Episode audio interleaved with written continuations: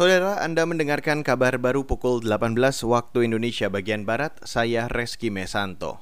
Pemerintah hari ini mulai menyalurkan bantuan modal kerja bagi 12 juta pelaku usaha mikro kecil menengah atau UMKM. Presiden Joko Widodo mengatakan untuk tahap awal sekitar 1 juta UKM akan mendapat dana tunai tersebut secara langsung. Hal itu disampaikan Presiden Joko Widodo dalam pertemuan dengan perwakilan pengusaha UMKM secara langsung di Istana Negara dan secara virtual hari ini.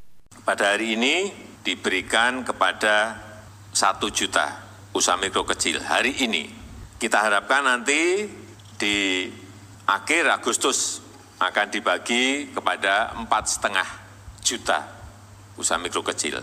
Akhir September 9,1 juta dan setelah itu 12 juta. Presiden Jokowi mengatakan dana bantuan tersebut nantinya akan ditransfer melalui bank langsung ke rekening penerima.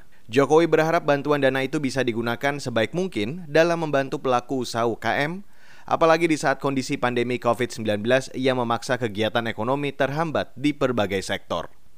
Kita beralih ke informasi selanjutnya, Komisi Pemberantasan Korupsi atau KPK memastikan para terlapor dugaan pelanggaran kode etik akan hadir saat sidang Dewan Pengawas KPK termasuk Ketua KPK Firly Bahuri. Juru bicara KPK Ali Fikri mengatakan, seluruh pimpinan dan pegawai akan memenuhi panggilan terkait proses klarifikasi dan pemeriksaan oleh Dewas KPK. Terkait dengan sidang etik ini tentu siapa pun yang menjadi terlapor dugaan pelanggaran kode etik baik itu pimpinan maupun pegawai KPK berkomitmen akan hadir uh, siap memenuhi panggilan proses-proses klarifikasi dan juga pemeriksaan oleh Dewan Pengawas KPK. Mengingat salah satu tugas dari Dewan Pengawas KPK sesuai pasal 37 huruf B besar Undang-Undang KPK adalah menerima dan menindaklanjuti laporan masyarakat mengenai dugaan pelanggaran kode etik pimpinan maupun pegawai KPK.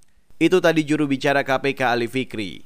Dewan Pengawas KPK pekan ini menggelar sidang etik terkait dengan dugaan laporan pelanggaran etik pimpinan KPK dan pegawai KPK. Sidang dilaksanakan hari ini hingga Rabu mendatang. Persidangan dilakukan tertutup, sedangkan putusan akan dibacakan oleh Dewan Pengawas KPK secara terbuka. Masyarakat Anti Korupsi Indonesia atau MAKI sebelumnya melaporkan Ketua KPK Firly Bahuri ke Dewan Pengawas atas tuduhan pelanggaran etik larangan pimpinan bergaya hidup mewah. Lalu didasarkan pada temuan Firly menggunakan helikopter mewah saat dalam perjalanan ke Sumatera Selatan. Sidang etik lain juga untuk memeriksa bagi dua pegawai KPK.